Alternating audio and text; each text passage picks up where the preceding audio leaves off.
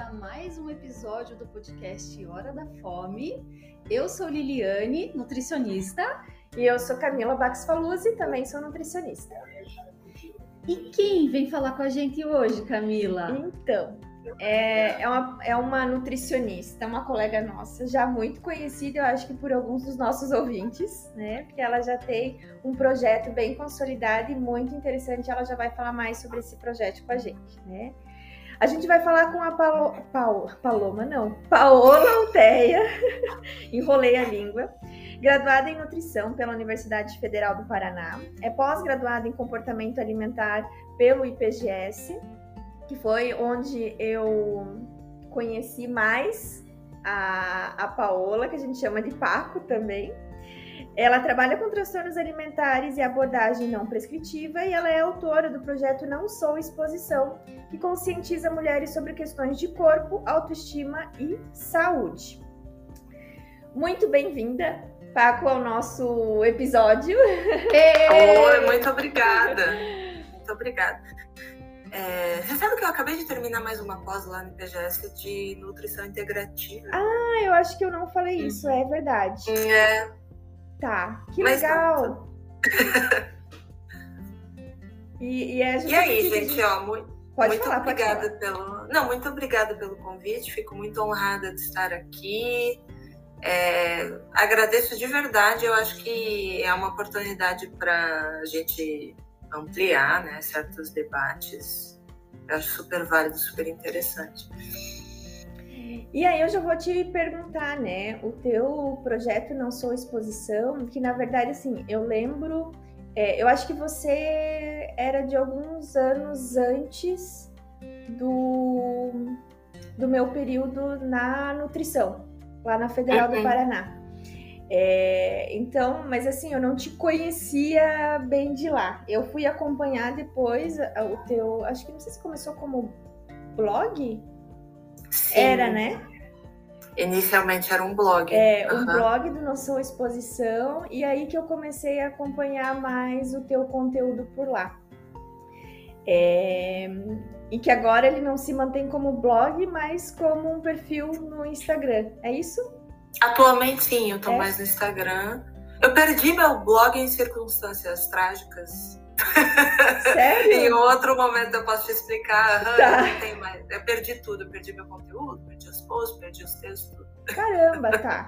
é. Mas aí agora a gente tem muito conteúdo ali pelo Instagram. Né? Uhum. Eu acho o, o nome, né? Não sou exposição, já é bem. Como é que a gente poderia falar? Ai, não sei, acho que já tem bastante, é bem significativo isso, né? É, impactante. Impactante, exatamente, uhum. impactante. Fala mais pra gente, assim, conta mais sobre o teu projeto, da onde surgiu, como isso começou, porque eu acho que já tem alguns anos, né? Então, quando uhum. que você começou e da onde esse nome? O que, que diz esse nome? Bom, o Não Sou Exposição, ele é uma história pessoal e é uma história bem peculiar, assim. Como começou já faz uns anos, obviamente eu era bem mais nova, né? E o que acontece é que durante a minha vida, durante boa parte da minha vida, eu me dediquei muito ao balé clássico, né? Porque realmente eu queria ser bailarina. Desde criança eu coloquei como objetivo de vida que eu queria ser bailarina. É, até tem muitas histórias assim de mães que forçam as filhas. Eu, desde os meus, sei lá, quatro anos, queria ardentemente ser bailarina e tudo. E teve um período da minha vida ali, adolescência, início da vida adulta, que era uma coisa absurda, assim. Eu ensaiava, treinava, enfim, de domingo a domingo era assim, eu tinha realmente um padrão de atleta ali. E o interessante é que eu era muito preservada por esse ambiente. Né? Era mais ou menos só o que eu conhecia ali e o meu corpo era um corpo muito infantilizado. Né? Eu não tinha seios, eu não tinha quadril, eu não tinha assim formas de mulher, eu tinha um corpo mais infantilizado, né? não era nem mais, era não era de adolescente, não, era realmente infantilizado. E como eu vivia num contexto assim de apresentação e é, competição e festival e tudo isso, eu honestamente acreditava que as mulheres que precisavam se preocupar com estética física, corpo, eram as mulheres que tinham motivo para isso. Eu achava isso. Então, eu realmente acreditava que ginastas, modelos, atrizes, bailarinas eram as mulheres que precisavam se preocupar com isso, porque tem, né? Por exemplo, o meu corpo, em muitos momentos, literalmente estava valendo nota quando eu subia no palco, tudo. Só que tinham outras mulheres que não eram bailarinas e não, que no meu entendimento o corpo delas não estava valendo nota, portanto elas poderiam ser livres dessa vigilância e tudo. E realmente no meu ambiente familiar eu nunca fui exposta a discursos mais machistas, a coisas do tipo, ah, você precisa arrumar namorado, você tem que estar bonita, se você engordar ninguém vai te querer, ou blá blá blá. Nunca é, fui exposta a esse tipo de ideia. Então eu vivia no, num ambiente, uma bolha, sei lá, numa preservação, que eu realmente não entendia é, que isso ia além do, do, do, dos nichos ali que tinha realmente um motivo para você ter que cuidar do teu corpo. E aí, quando eu entrei na faculdade de nutrição, foi a primeira vez que eu realmente comecei a me envolver e me relacionar com meninas que não eram nada disso. Não eram ginastas, não eram atrizes, não eram bailarinas, não eram nada disso. Eu tinha colegas, eu tinha uma colega, eu lembro até hoje, que ela ia para a faculdade, ela assistia às aulas, ela voltava para casa e ela assistia a sessão da tarde. A rotina dela era isso. E mesmo assim, tinha uma grande preocupação, tinha uma grande insegurança. As meninas conversavam muitas coisas sobre emagrecimento, dieta. Nesse período, eu não lembro exatamente a idade que eu tinha, tinha vinte e tantos anos, foi incrível, assim. Eu sempre falo que foi uma epifania do nível, assim, as nuvens se abriram no céu e veio um raio na minha cabeça, assim. Que eu falei assim, meu Deus do céu, todas as mulheres reproduzem isso, se preocupam com isso e tudo. E aí o que, que aconteceu? Por circunstâncias pessoais ali, histórias, vivências, realizações minhas, eu fui me afastando do balé, do, do, do nível que eu treinava antes e tudo. Conheci meu namorado, comecei a comer mais, consequência disso, meu corpo começou a mudar e começou a ficar com formas mais femininas, enfim, busto, tudo. E veja, gente, uma transformação que acontece normalmente na vida de uma menina de 12 anos, que não tem assim percepção, não tem visão, não tem senso crítico do que está realmente acontecendo ali, eu tive quando eu já era adulta. Então essa transição de nossa, eu menina mulher aconteceu comigo quando eu já era adulta. Então eu tive muita percepção, muito sentimento, muita visão da, da, da do que significava aquilo que antes eu não sabia. Então, quando eu fiz faculdade, eu fiz cinco anos de faculdade, eu sempre descia no mesmo ponto do ônibus e andava até minha casa todo dia. E quando eu era muito magrinha, ninguém falava comigo, ninguém me enchia o saco, ninguém me perseguia, ninguém falava nada. Quando eu comecei a ter essa mudança no meu corpo, tudo mudou e aí eles começaram a falar comigo e começou a mudar o tratamento e o olhar. E eu falei, opa, tem algo acontecendo aqui. E eu comecei a realmente me sentir é, exposta numa galeria, comecei a sentir que o meu corpo estava ali para ser visto pelos outros, principalmente os homens, e eu comecei a ter esse sentimento de exposição, que é o mesmo sentimento que eu subia no palco e tinha um jurado me olhando, eu estava na rua, tinha um jurado me olhando. E aí eu falei, gente, e aí eu lembro nitidamente assim que teve uma situação que eu estava voltando para casa, falaram comigo, me provocaram. Eu fiquei muito é, perplexa com aquilo. Eu fui para casa, eu abri um blog em qualquer lugar que tinha, blog gratuito, blog sei lá, e WordPress, se eu não me engano. E comecei lá, papapá. Inicialmente o meu blog era anônimo, né? E eu colocava lá todas as minhas percepções, os meus sentimentos, os meus pensamentos, a minha indignação, tudo. E começou a juntar, juntar, juntar, juntar gente que se identificou com aquilo. E realmente o negócio ficou maior do que eu imaginava, tanto porque quando eu inaugurei o Sou Exposição, eu não sabia onde ia chegar, não tinha muita pretensão, enfim, nem informada eu era. Mas hoje é meu trabalho, é meu ganha-pão, é tudo assim, a minha vida é o Não Sou Exposição. Né? Então é uma história muito peculiar esse nome, né? Mas é mais ou menos por aí. Nossa, que eu acho que muitas pessoas, né, que ainda não conhecem vão se identificar com isso também, né? Uhum. E, e às vezes eu acho que várias mulheres passam por isso e não conseguem nomear isso. E né, essa sensação de se sentir um objeto de exposição é assim trágica. É horrível. É horrível. Né? E todas nós passamos por isso, né? Todas nós, algumas mais conscientes, outras menos, talvez. Ou outras mais dentro do jogo, né? É. Que você, você tem que estar tá bonita, você tem que estar tá magra, você tem que agradar, principalmente o olhar masculino. Tem, no, no Brasil é muito cultural essa dinâmica, né? É. Tanto é que acontece dentro das famílias, as pessoas falam isso para meninas, né? Tem naturalizado, né? Uhum. Mas Sim. eu acho que essa é a diferença. Eu acho que é importante a gente falar disso. São questões que são naturalizadas, mas é, não são saudáveis, não são normais, né? E é, eu acho que despertar esse olhar pode ser doloroso, mas é libertador também. Uhum. Sim. Então eu comecei o meu trabalho no sentido de ativismo, no sentido de denúncia. Como eu era mais nova e tinha uma indignação muito grande, coisas que eu tinha recém descoberto, eu tinha uma postura mais combativa, assim, eu era mais. Hoje em dia eu consigo ser mais, é, mais serena, mais consciente, tudo, mas é, é engraçado porque o fato de que, assim, muitas meninas, mulheres brasileiras, enfim, já crescem entendendo como é que é.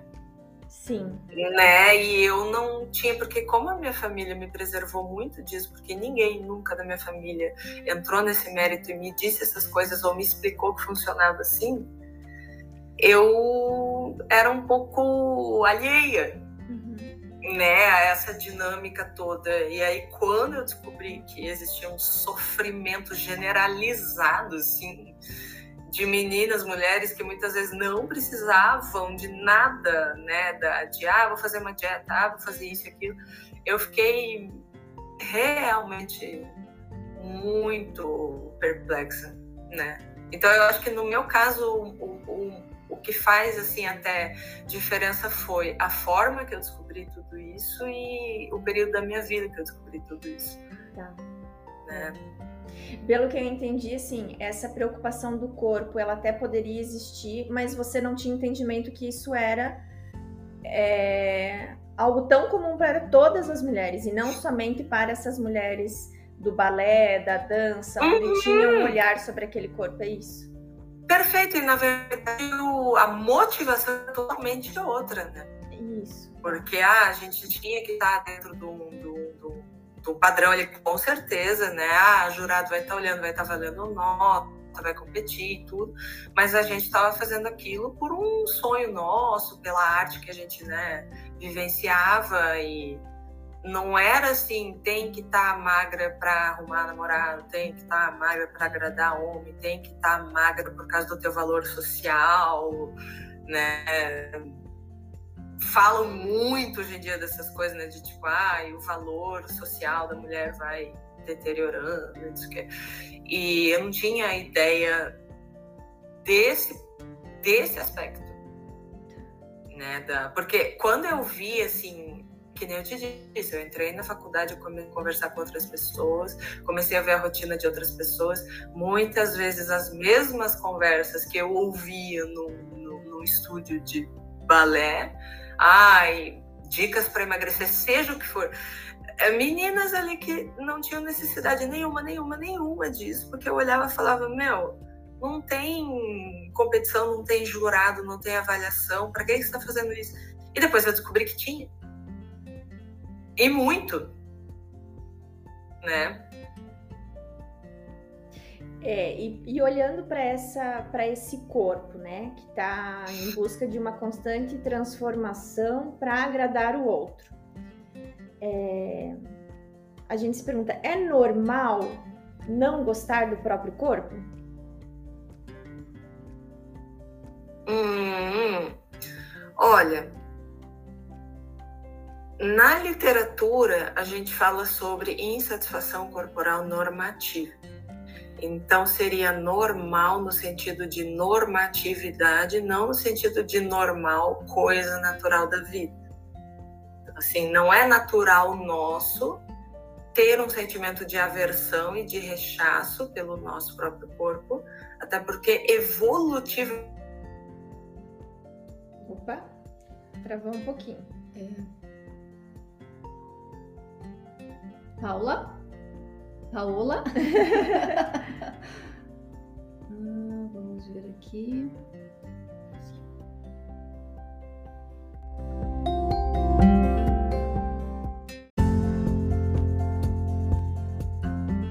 Não é normal no sentido de natural nosso você viver a vida com o sentimento de aversão né, ao corpo porque evolutivamente isso não faz sentido. Porque por que, que eu vou viver uma vida no auto-extermínio? Por que, que eu vou ter rechaço pelo corpo que eu tenho, sendo que eu tô aqui para sobreviver, para progredir, para viver, para comer, para ir adiante, tudo?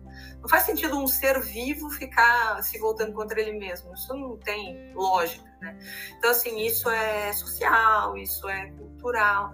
E tem muito, assim, da questão de que esse discurso todo, essa dinâmica toda, que ao longo dos anos vai ficando mais difícil, mais difícil, mais difícil, mais rígido, né?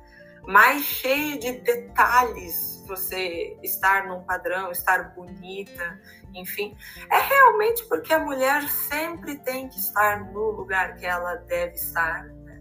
que seria o quê? Abaixo do homem, sempre. Porque a mulher, ela vai, porque o homem, ele desde que ele nasce, ele vai ser encorajado a explorar o ambiente, a ser um cara autossuficiente, a ser um cara corajoso, a ser um cara emancipado, né? E ele vai trabalhar, vai fazer as coisas, vai conquistar. Muito do valor dele não vem de beleza, nada. E a menina é a princesinha, a menina é bonitinha, não faz isso, não vai ali. E aí a gente vai. É crescendo dentro dessa lógica que o nosso valor como indivíduo, como pessoa, tá na atratividade, tá na, na, na beleza. É isso que nos valida. Só que o que, que acontece? Um homem recebe o salário dele, que já é maior do que uma mulher, e ele vai construir a vida dele, tudo, sustentar uma família. De repente, a mulher recebe o salário dela, que já é menor que o do homem, e ela tem que gastar quantos por cento daquilo com maquiagem, com sapato, com roupa, com procedimento estético, com cabeleireiro, com, né? Então a gente tem aquela questão da mística feminina, né, nas décadas de 40, 50 principalmente, que era todo aquele discurso que dizia que a mulher foi feita para o lar, que a mulher não foi feita para trabalhar, que a mulher tinha que estar sempre em função do homem e tudo aquilo. E com o movimentos de transformação sociais e tudo, a mulher começou a acessar o mercado de trabalho, começou a sair de casa, começou a ter um pouquinho mais de independência. E aí vem o quê? Pá, esse é esse outro massacre, tipo, já que você saiu de casa, meu anjo, você vai levar uma bolsa, você vai usar um bom sapato, você vai ter que ir com uma roupa boa, você vai ter que ir maquiada, você vai ter que estar com um bom cabelo, você tem que estar magra, você tem que estar apresentável. Isso para ser desgastante para nós, né? Para a gente não emancipar da mesma maneira que o homem então, é, às vezes as pessoas falam, ah, mas cada um tem a sua vaidade, ah, porque isso não tem nada demais, porque isso não é importante, deixa cada um ser cada um. Mas se você olha o aspecto, né, se você olha isso de uma forma mais ampla, você vê que tem uma função de desgaste, até eu nem tô entrando no mérito do desgaste causado pelas dietas que as mulheres fazem de forma crônica, porque você tá é, com fome, você está cansada, você está irritada, você está com menos é, resposta cerebral ali, cognitiva, né? E às vezes, né, um, um homem não, não tem que passar por isso. E a mulher pegou o pior dos dois mundos ainda, porque ela pôde sair de casa, trabalhar tudo, mas ela ainda está no lar. Então, assim, você trabalha o dia inteiro, faz as coisas, é batalhadora. Você chega em casa, você tem que cuidar de tudo. Você tem que cuidar do filho, você tem que lavar a louça, você tem que dar conta de mais coisas ainda, né? É, e para né, algumas pessoas eu sei que contestam assim: ah, mas eu gosto de cuidar de casa, eu gosto de cuidar do meu marido, eu gosto de arrumar o cabelo, eu gosto de fazer unha. Como é que é?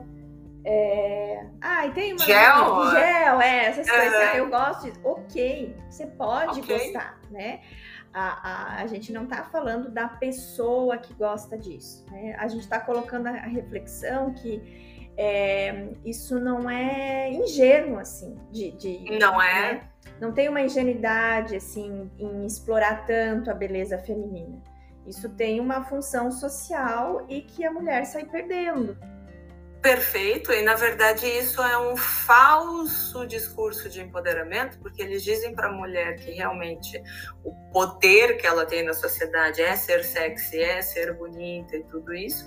Só que na verdade é, isso é uma coisa que nem eu falei desgastante porque vai tomar teu tempo vai tomar teu dinheiro é, vai exigir de você vai acabar gerando uma insatisfação e uma insegurança constante porque você fez o cabelo, agora você tem que fazer a sobrancelha, você fez a sobrancelha, você tem que fazer os cílios, tem que fazer preenchimento labial, você tem que fazer uma lipo, você tem que fazer uma dieta, você tem que comprar roupas boas, você tem que estar maquiada, e vai, vai, vai, vai. E aí o mercado diz que quanto mais a mulher faz isso, mais poder ela tem, poder pessoal, poder na sociedade, emancipação, poder até de. É, ter controle sobre o homem de alguma maneira, ah, você vai né, ludibriar com a sua beleza e tudo isso, e na verdade a gente vai por esse caminho e a gente fica cada vez mais limitado.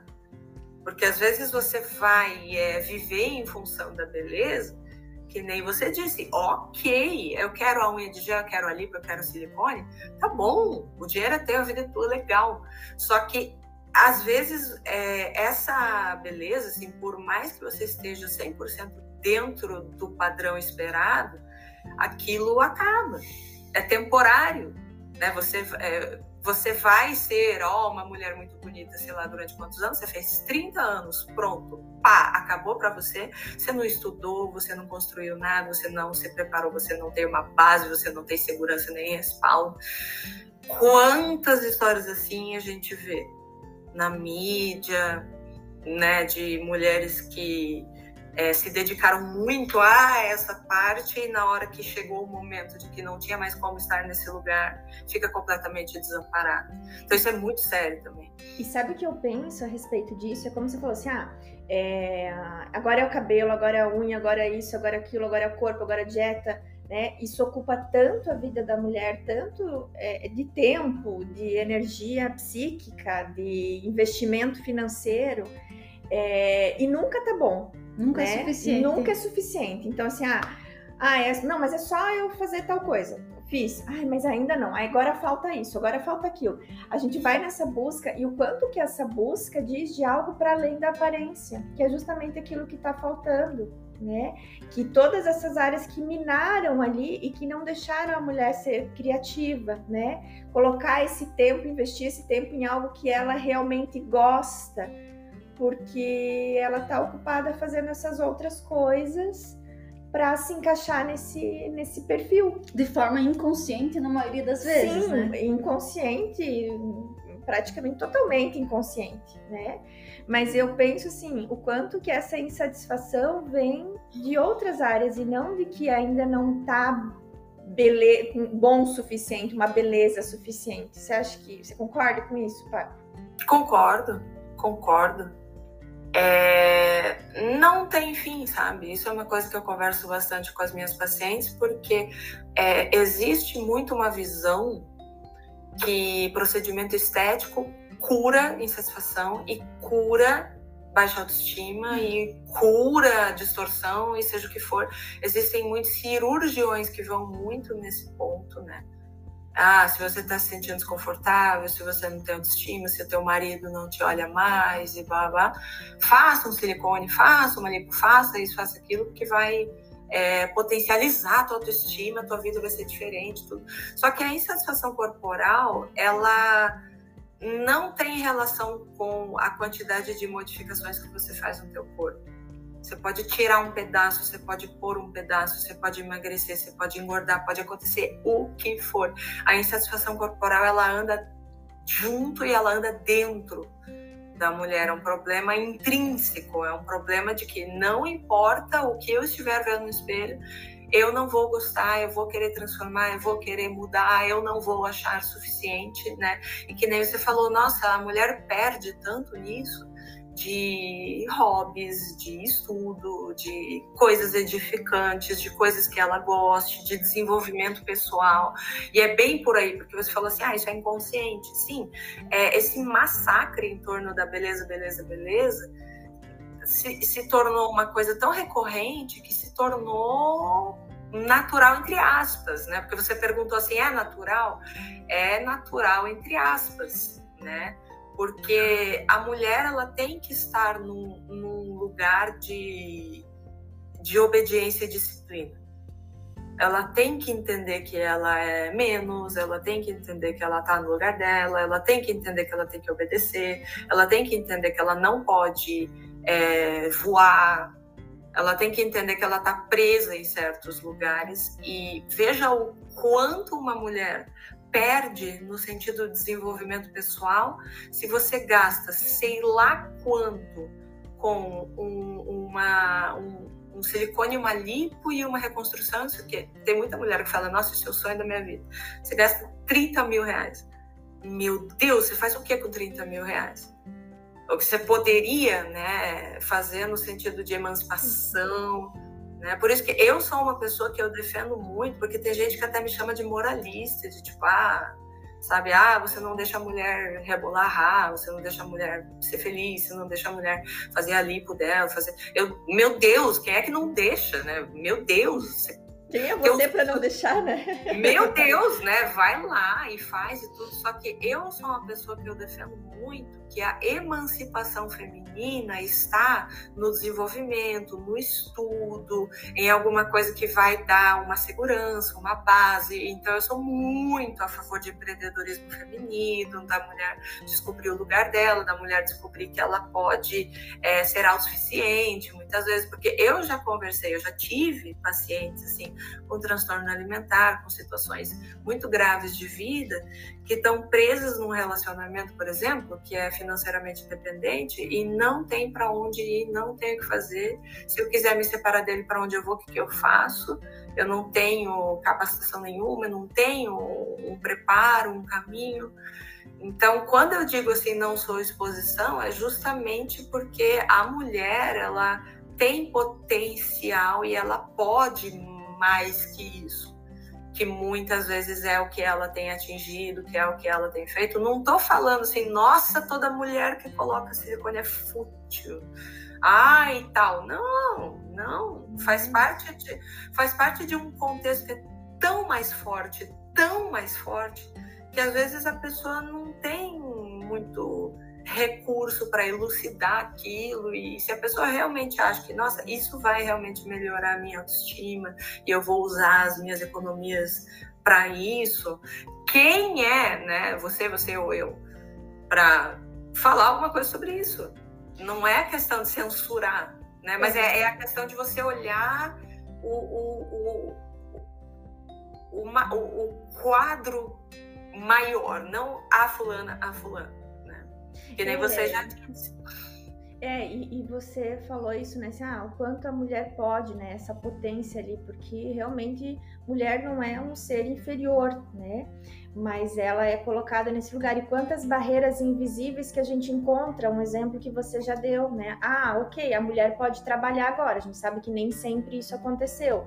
Né, trabalhar fora, ter uma, uma, uma vida profissional ali. Ah, mas a mulher pode fazer isso. Sim, ela pode, mas ela tem que estar vestida adequadamente, ela tem que estar numa aparência é, para mostrar o seu valor. É sempre isso, né? Tanto é que tem a, não sei se você conhece a Thaís, acho que é a Thaís Farage, ela tem um livro que ela fala um pouco sobre essa, essa a moda feminina, né? E como está relacionado, né? A gente quer ser respeitada, a gente vai para uma reunião que a gente vai, eu vou colocar um terninho, né?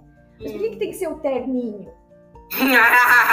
né? Por quê? Porque é uma moda masculina, porque aquele lugar é, é, é, mostrar, né? A gente tem que se adequar àquilo. Não, não, não, não tá partir Não, e veja que são coisas simbólicas, são coisas sutis, são coisas pequenas, que têm um significado enorme se você para para pensar.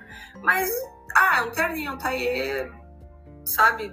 É, então, são essas pequenas violências, ou são esses pequenos símbolos, é essa pequena conversa social, é essa pequena dinâmica né, entre homem e mulher, não sei o quê, que às vezes alguém olha e fala: Eu já, eu já ouvi muito isso, você está exagerando, ah, porque não é para tanto. Ah, porque hoje em dia a mulher faz o que ela quiser. Ah, porque acabou o período de opressão da mulher. Ah, porque. E eu vejo como algo que adicionou. Não acabou, só piorou. Porque se você pega na década de 40, 50, 60 até, mulher tem que ficar em casa, mulher tem que cuidar de filho, mulher é companheira do homem, mulher não tem que ter carreira, mulher não tem que sair de casa e tudo. Era muito prevalente isso. E aí a gente começou a falar, ah, eu quero, eu quero, eu quero, e a gente realmente conseguiu. A gente faz parte do mercado de trabalho. É, com cargos muitas vezes incríveis, que não, não teria como a gente sair da, da lógica de ah, enfermeira, secretária, professora. Agora a gente né, faz coisas assim bem diferenciadas, mas a mística do lar não acabou. Então, assim, se você é casada e tem a tua carreira fora, quem que vai cuidar de tudo? E de, é, definir o cardápio, lavar a louça, cuidar do filho, atender o filho de madrugada quando está chorando. Né? É, a participação do homem nisso ainda é mínima, sendo que os dois estão em igualdade de condições ali, de ah, eu saio de casa, eu trabalho. Então, assim, a mulher, além de ter o fardo do filho, da organização da casa, tudo. Ela sai de casa, ela trabalha, ela faz tudo isso e ela tem que estar plena, sorridente e bem vestida e maravilhosa e, e enlouquecer o homem na cama, tudo. É. Né? Não, e, algum, e algumas pessoas, né, eu vejo também em alguns casos, o pessoal fala assim, não, mas eu dou conta. Não, mas eu busquei, mas a que custo, né? Uhum. Eu não sei se você, acho que você já deve conhecer, né, a, é, como é que é o nome do. É, Suzy Orba? Sim, né? gordura é uma questão feminista. Isso. Uhum, né? Sim. Que, que esses dias eu estava é, é, em uma discussão e que era justamente isso, como muitas vezes a representação, né, a gente reflete no nosso corpo aquilo que, aquele espaço que a gente não, que a gente perdeu ou que a gente não domina né? Então assim, ah, eu já não tenho um tempo para mim, eu já não tenho lazer para mim, eu já não tenho espaço é, é, físico em alguns lugares por conta dessa, dessas violências, dessa opressão, né? É, a maneira que eu encontro isso, muitas vezes e novamente inconsciente, né? É o meu corpo ele vai aumentar. Uhum. Né? Aquele acúmulo de gordura ele tem esse preservação, né? Exatamente, né? Mas veja, a gente está falando de algo assim muito mais profundo, muito mais complexo, muito mais, né, de, de um inconsciente e não é uma regra para todos, mas a gente, então. mas existe, né, um, um, quando a gente acompanha, quando a gente estuda isso, essa essa evolução. Uhum, e isso também, gente, é, me faz lembrar da falta de compaixão que as mulheres têm com elas mesmas, que é uma coisa impressionante, que assim, além da aversão e do rechaço em relação ao corpo, minha barriga é horrível, meu culote é horrível, meus seios são horríveis e meu corpo é horrível e tudo, celulite é horrível e tudo. É, às vezes, é, mulheres, por exemplo, que engordaram muito, né, durante um certo período, ai, Paola, eu tô 20 quilos a mais, algumas histórias assim, você vai investigar essa história, sabe? Ah, eu perdi o emprego na pandemia, depois o meu pai morreu de Covid, depois o meu marido me largou, e depois eu tive problema no trabalho, e daí me mudaram de função do, no trabalho e foi uma experiência absolutamente horrível, e daí aconteceu isso, isso, isso, isso, isso, sabe? E às vezes a pessoa tem o olhar assim de eu estou gorda e não tem assim aquela visão, aquele entendimento, aquela compaixão de que muitas vezes é, você foi comendo emocionalmente ou tendo compulsão para se preservar ou para proteger a própria saúde mental. Isso é uma coisa que eu pergunto muito para as minhas pacientes assim, se você não estivesse comendo da maneira que você come ou se você não tivesse comido da maneira que você comeu naquele momento, como teria sido tua saúde mental, sem o que ser internada, você ia para o hospital psiquiátrico, você ia ter um colapso, você ia ter um troço. Então, muitas vezes a, as mulheres têm muito essa visão assim de eu sou gulosa, eu sou preguiçosa, eu sou sem vergonha, eu engordei, eu deveria emagrecer e eu não é consigo, eu a boca, né? É como se a culpa sempre fosse dela de qualquer forma, né? Sempre, sempre, sempre, sempre, sempre. E agora a gente está vivendo esse período doido aí, desse empreendedorismo doido, desse discurso motivacional doido, né? Que você é 100% responsável por tudo que acontece. Péssimo, né? Aham, uhum, e aí, ah, não, nunca reclame da vida, não faça mimimi, não seja vitimista. E às vezes a pessoa, nossa, sofreu tipo um abuso sexual. Não, não faça mimimi, não seja vitimista, não se enxergue como vítima, nunca. E na verdade, muitas vezes é terapêutico a pessoa se enxergar como vítima daquela situação que ela não teve controle nenhum, que ela não teve culpa nenhuma, né? Então eu vejo que está tendo um, um boom dessa dessa ideologia também de ah, porque você é responsável, você não é uma vítima, você tem culpa de tudo, porque você tem que fazer, se você não fizer, você é fraco. Positividade e... tóxica. Ai, total, total, total. Então, isso é uma coisa que também, porque veja, tudo aquilo que a gente falou, a mulher tá em casa, cuidando de tudo, cuidando de filho, lavando louça, o caramba, sai de casa, trabalha, aguenta chefe, aguenta colegas, aguenta a rotina, e tem que estar tá plena, linda, maravilhosa, no padrão, e feliz e positiva e alto astral. Então, assim, o nível de exigência, sim, é totalmente. É Por ideal. isso. É. Assim, meninas, eu para mim esse tema, ele de certa forma é uma reflexão interessante, muito positiva e para mim algumas coisas são novas, né? E eu fico pensando assim, é, quero também ouvir a opinião de vocês, né? De que eu acho que as coisas estão mudando, pelo menos assim, essa, essa, essa violência, essa, essa coisa assim tão pesada que vocês relatam, eu vejo que. Não sei, mas eu não me vejo dentro disso que vocês estão falando. Aí eu penso, será que eu que tô fora da realidade ou sou uma pessoa privilegiada ou realmente a, a, os homens já estão vindo com uma mentalidade diferente, assim? Porque a, aqui em casa as coisas são tão diferentes disso que vocês estão falando, assim que eu até uhum. fico um pouco, hum, como é que é? Será que eu estou na bolha? Olha, eu me considero uma pessoa extremamente, ridiculamente, grandemente privilegiada. Porque eu vivencio muito pouco do, de todas essas coisas que a gente está conversando, nem filho eu tenho, enfim. E eu acho que realmente pelo processo, sabe? De você ser uma pessoa que fez o teu caminho, você se educou, você tem uma emancipação, querendo ou não, você é uma mulher esclarecida, todos esses privilégios que muitas não têm. Então, muitas vezes, sim, é uma questão de privilégio, porque a gente vive num país muito machista, muito violento, muito complicado nesse sentido. Eu tenho muitas pacientes que me falam, muitas, não é pouca, muitas pacientes que me falam assim: a minha família é muito machista.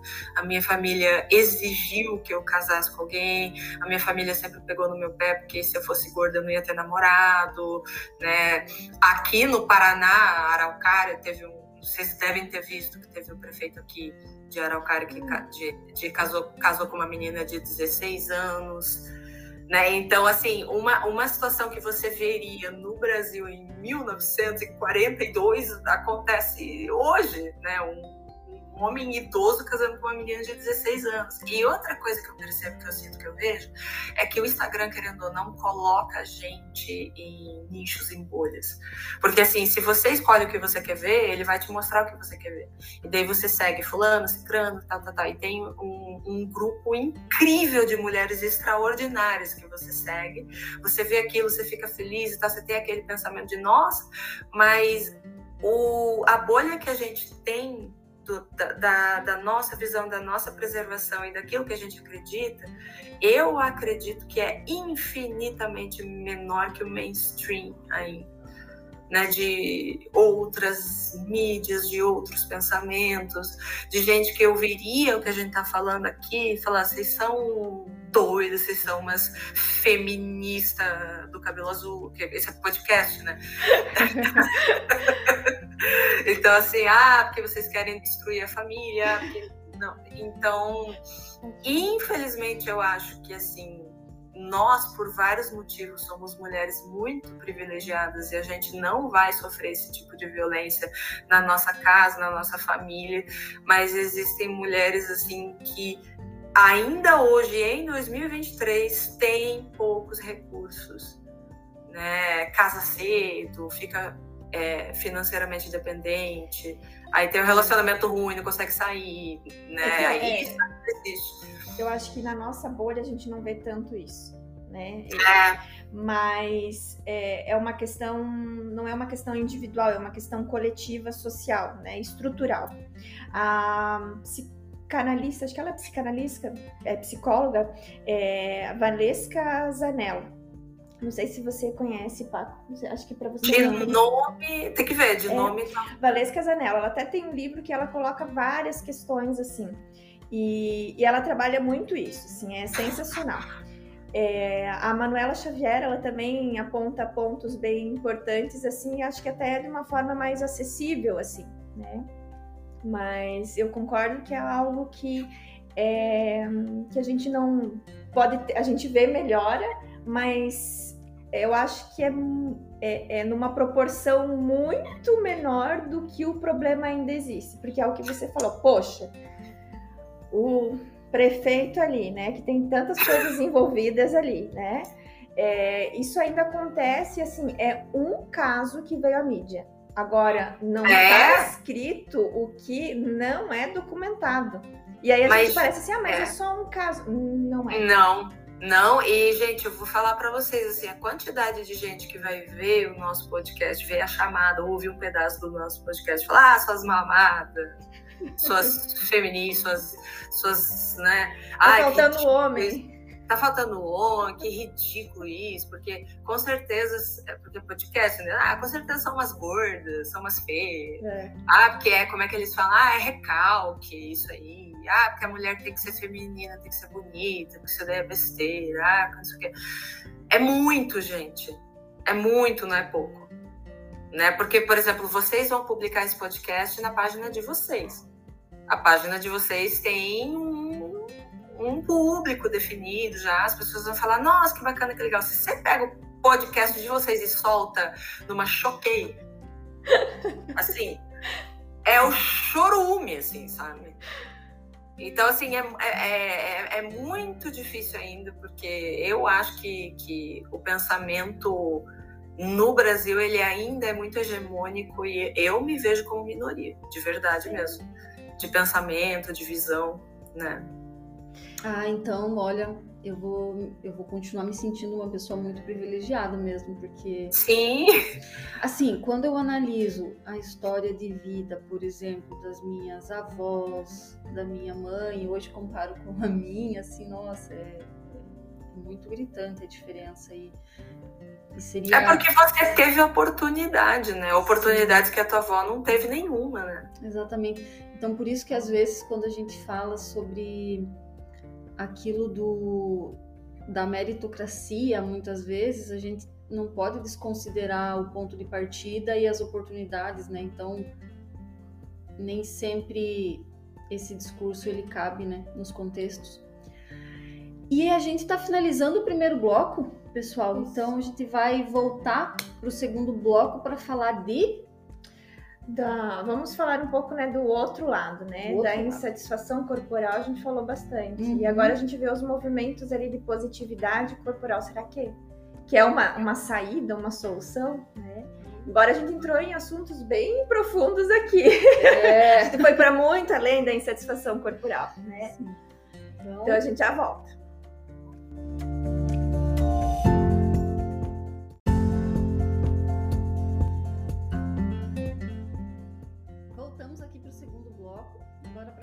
Sobre positividade e neutralidade corporal. É, a questão é, né? A gente falou bastante dessa insatisfação corporal e a gente vê uma crescente de movimentos assim de aceitação corporal, de, né, de pessoas fora do estereótipo do padrão de corpo magro, promovendo essa positividade e essa aceitação. É, como que você vê esses movimentos, Paco? Então, eu sou de, de modo geral, eu sou a favor do body positive. Eu não sou contra a ideia de você ver enxergar teu corpo, sentir teu corpo de uma forma mais positiva. De forma nenhuma. Eu sou a favor. Então, assim, ah, uma, uma mulher assim, fora do padrão, uma mulher gorda, seja o que for, colocar uma roupa bacana, publicar foto, né? Dançando, se divertindo, estando feliz. Eu acho ótimo, eu acho que tem mais que fazer isso. Nem vou entrar no mérito das acusações de romantização da obesidade, senão a gente faz outro, senão a gente faz é outro podcast, né? Mas assim, eu sinto que o body positive se perdeu um pouquinho no sentido de que nós somos mulheres que nós somos condenadas a viver uma vida onde a nossa validação social vem da aparência. Então existe toda uma ideia, né? Você tem que ser magra, você tem que ter cintura fina, você tem que ter a pele perfeita, não, não pode ter ruga, mancha, você tem que ter o cabelo sedoso, que, enfim, enfim, né? Aquilo ali. E é como se fosse assim, a tua validação como ser humano vem da beleza ou de você se achar bonita. O Body Positive fez um leque de possibilidades. Então, o Body Positive trabalha muito com a ideia da diversidade. Então, ah, tem mulheres ruivas, tem mulheres negras, tem mulheres gordas, tem mulheres com deficiência, tem mulheres, né? E todas têm o seu, a sua beleza, tudo. Isso é, oh, é bonito. O, o conceito é. Só que querendo ou não, você está colocando a questão na validação da imagem. O então, problema assim, central continua, que é o foco na aparência e imagem. É Perfeito, claro, porque assim, é, você só vai ser uma mulher realizada, feliz e plena quando você se sentir bonita. As possibilidades só são maiores. Então, assim, é, em, na década de 90, era a Kate Moss a nossa possibilidade. Tinha outra. Se abria uma revista feminina, era aquilo ali, né? Modelos extremamente magros e tudo. Hoje em dia, tem uma ampliação então agora não é só a Kate Moss, tem mil outras possibilidades. Só que a gente vive numa cultura que diz para a mulher que ela só vai ter autoestima e uma vida feliz e realização pessoal se ela se achar bonita. Qual que é o problema disso, de você falar isso para uma mulher? O nosso padrão de beleza, embora ele tenha diversificado, o padrão realmente de beleza que a gente tem, ele é muito rígido ele é muito restrito. Então, as chances de você ficar fora daquilo são muito, muito, muito, muito grandes. Eu tô fora, vocês estão fora, entendeu?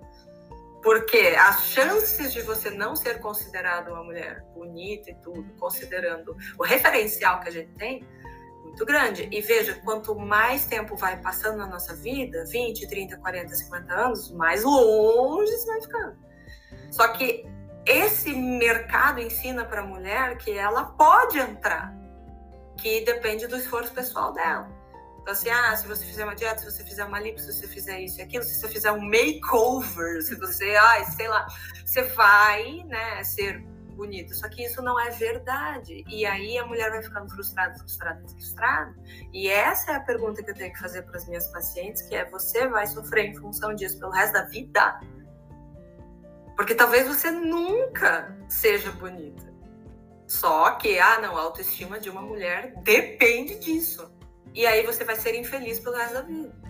Então, esse é um, um, um, problema que eu identifico no body positive. Eu sou muito mais pro neutrality, justamente pela questão de que tudo bem você viver tua vida, sendo que você olha no espelho e não gosta do que você tá vendo. A vida, além disso. Você pode estudar, você pode ter tua família, você pode ter os teus amigos, você pode ter um hobby, você pode desenvolver uma, uma habilidade de tocar um instrumento, sabe? Deus você pode ter uma vida significativa sem que você se sinta linda, maravilhosa. Né? Então, o body positive tem muito isso, tipo, ah, uma grande gostosa, uma maravilhosa, não sei o quê. E às vezes, até pacientes minhas, eu não me vejo assim, eu não me sinto assim, eu não sou assim, eu nem quero, nem faço questão de ser uma grande gostosa. Então, às vezes, cria até uma pressão dentro dele mesmo, que é, se você não posta uma foto de biquíni, se você não fala que você é uma grande gostosa, você não entra nesse lugar, é, também você tá pecando, você não tá, né? E aí vira uma pressão em cima da pressão. Só que eu acho que ficar dando nome também é complicado. Rotulando, é, assim. Né? É, porque é body isso, body aquilo, body pose, body neutral, body não sei o que, não sei o que, e vai ficando, vai ficando, vai ficando. E, as, gente, as nuances são tão grandes, as situações são tão diferentes, os contextos são tão diferentes, né? Que você ficar tentando enfiar todos os casos num movimento ou no outro movimento, sendo que as pessoas têm um relacionamento muito complexo com a imagem corporal delas. Não é assim, ah, agora eu me sinto uma grande gostosa, tá tudo resolvido, tá tudo certo né? Ou então, ah, eu quero viver uma vida além da insatisfação corporal que eu tenho, que seria uma perspectiva mais neutra. E, ah, eu fiz essa decisão e tá tudo certo. Não, né? É uma coisa que envolve trabalho, é uma coisa que envolve muitas vezes terapia, é uma coisa que envolve, né, muitos movimentos aí, né, muito, muitas etapas que precisam ser vividas pela pessoa. Então, assim, eu não sou muito eu lembro, eu acho que foi em 2016, 2017, que eu tava lá vivendo a minha vida, daí falaram pra mim assim: ah, agora tem outro movimento, Body Neutrality. Eu falei: o quê? Sabe? De. Aí depois, ah, aconteceu outra coisa e tal, e aí a gente vai fragmentando, fragmentando, fragmentando. E eu acho que daí não lida com a questão principal.